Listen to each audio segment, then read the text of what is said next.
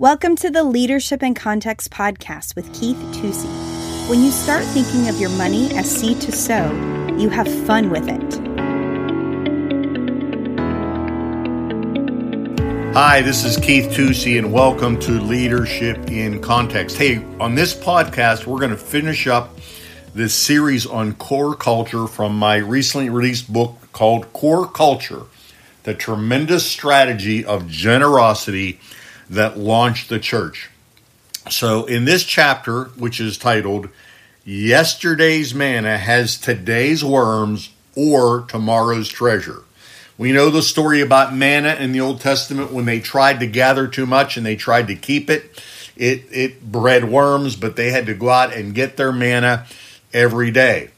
And so I'm comparing the blessings in our life to the manna that God brings when we try to hold on to things, it turns into worms. But when we sow it, it turns into tomorrow's treasure. I want to read to you three verses from Second Corinthians 9. You know, we've been pounding through Second Corinthians 8 and 9, these incredible uh, illustrative chapters on developing a core culture. And this is what it says And God is able to make all grace overflow to you so that always having all sufficiency in everything. Don't you like those words? Always, all, everything. You may have an abundance for every good deed, as it is written. He scattered abroad, he gave to the poor, his righteousness endures forever. Now, he who supplies seed to the sower and bread for food will supply and multiply your seed for sowing. Why does he multiply seed? For sowing and increase the and increase the harvest of your righteousness. So as we treat our seed properly that God has given us the stewardship over, we sow into our righteousness.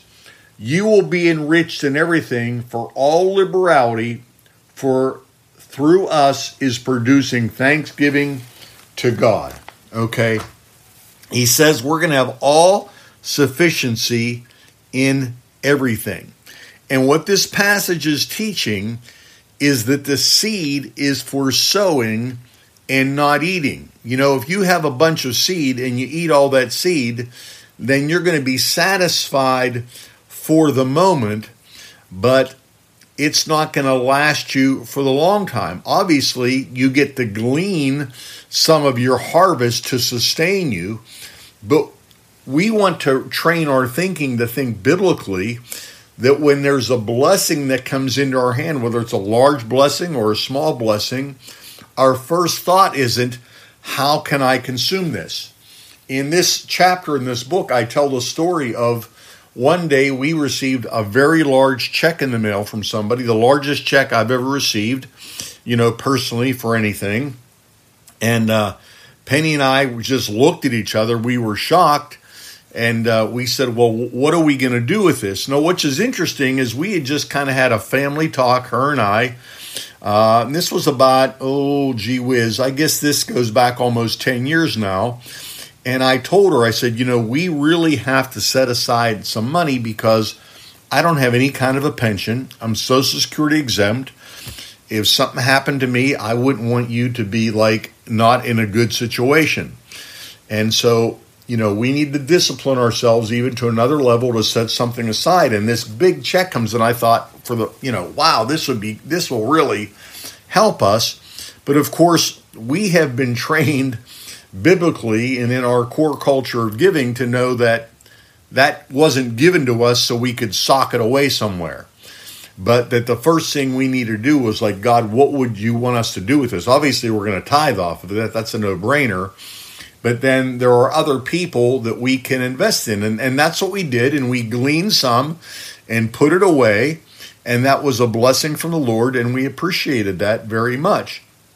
But I think when you start thinking like that, you actually start having fun with your money because you're investing it, you're sowing. And and the backstory that is there was a there was a gentleman that I had uh, made friends with, and he was in some different business dealings and stuff and was just kind of suffering through and he had this grand plan his ship was going to come in and you know I, I didn't know if his ship was going to come in i didn't know even know if there was a ship out there but i felt like he's a good guy he needs encouragement i'm going to bless him and he'd call me for advice every once in a while and lo and behold this deal he was working on it went through, and that's where this check came from. And I was like, wow, I was amazed.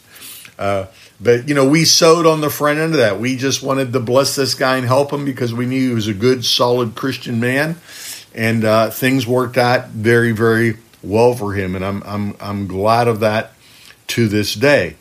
Uh, you know, First Corinthians 9 6 tells us that we should not sow sparingly. I want you to think about this. Sowing is what we're giving, what we're putting in the ground and trusting God to grow. That we should not sow sparingly. What does that mean? It means giving what is spare. If you only ever give what is spare, then you'll never give what God has graced you to give. Okay? There's a reason that the tithe is not just 10%. The reason the tithe is the first 10% is because even if you have good intentions and you wait till your bills are paid, then most times that 10% is going to look like 3% or 2% or something. Now I know this is a fact because you know we uh, you know growing up with our kids and you know managing in the ministry and all those kind of things If, I, mean if we would have waited to the end of the month to pay our tithe, there wouldn't have been anything left. But as we continue to put it up front, then we learn to manage the rest, and I believe there was a blessing. Now, obviously, this text is not talking about the tithe, but the principle of giving what is spare, okay, instead of giving off of the top.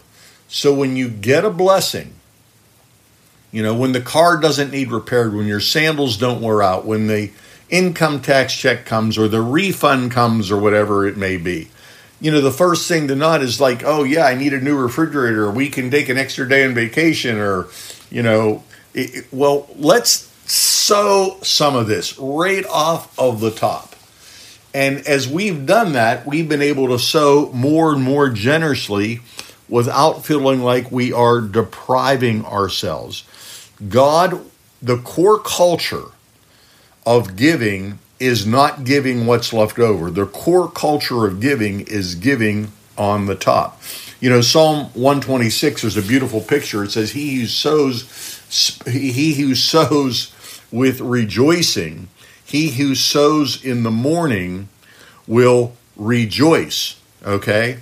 Uh, and it's a picture of somebody going out with their seed bag and they're sowing their seed. He who sows in tears, it says, will reap with joy. And I heard a missionary tell a story one time about the peasants in the country, I believe it was Indonesia, that they were working in, and how these peasants would take their bag of seed in the spring, they would sow it, and they would literally be hungry, and they would be like, Oh God, please, please let these seeds come to pass, because if they don't, we die and there was a temptation, and some of them would eat their seed. Okay? And people that live in a continual poverty cycle, and I'm not just talking about people that don't make money, there are people that make pretty good money. I cover that in one of the chapters of the book that live in a poverty cycle because they think the answer to everything is getting more money rather than knowing how to use what you have.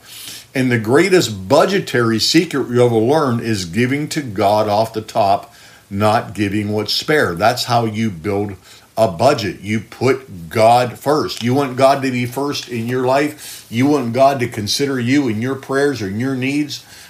Well, why don't that start with you? I mean, obviously, it did start with God. He cares about us when we don't care about ourselves, even for that matter.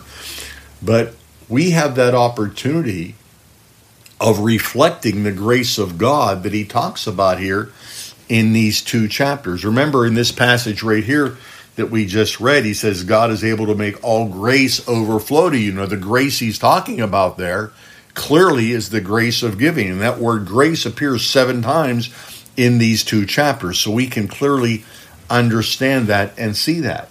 So, a lot of times, not all the times, I think all the times, yesterday's manna is going to have today's worms. If we try to sock something away, not to be good stewards, but in fear, you know, you can do, you can have the same actions as the guy next to you, and one is motivated by faith, and one is motivated by fear. Okay, I'm putting things away because I plan on living a long life and not having to be dependent on my children. All right. And I, I don't plan on being a roadblock in the ministry and, and ministering until somebody's got to push me out of the way. I want to be able to step out of the way at the right time and hand that off to somebody else and allow them to fulfill their destiny. And quite frankly, for me to reap the rewards of what we've sown into that in Jesus' name. That's that's my thinking. But that doesn't come when you sow sparingly. Okay? That large gift I told you about, we gave, we gave, we gave on the front end, serving and loving, and and even it did cost us a little bit of money a few times to make some trips and do some stuff. But you know what? It was all worth it, and I and I did it without any conditions and uh, no no agreements of any sort. And when that check came in the mail, I'll tell you, that was a fun day. It wasn't just fun because of the money; it was fun to see the kingdom of God literally come to pass right in front of us. So I'm encouraging you when today's manna comes, don't let it turn into tomorrow's worms. Turn it into tomorrow's treasure instead. Hey, this is Keith Tusey for Leadership in Context. God bless you. When we try to hold on to things, it turns to worms. When we sow things, it turns into treasure. You will never give what God has graced you to give if you only give what is left over. Because the core culture of giving is not giving what's left over, it's giving off the top. You can order Pastor Keith's latest book, Core Culture The Tremendous Strategy of Generosity That Launched the Church, by visiting nrpastors.com backslash core culture. Thanks for listening this week to another episode of Leadership in Context with Keith Tusey. Join us next week as Keith continues to equip believers to lead in every area and venue of life. As always, subscribe, like, rate, and share our podcast. To contact Keith or ask him a question, email podcast at nrpastors.com. If you would like more information, you can check out our website, find us on Facebook, or follow us on Instagram at nrpastors. See you next week.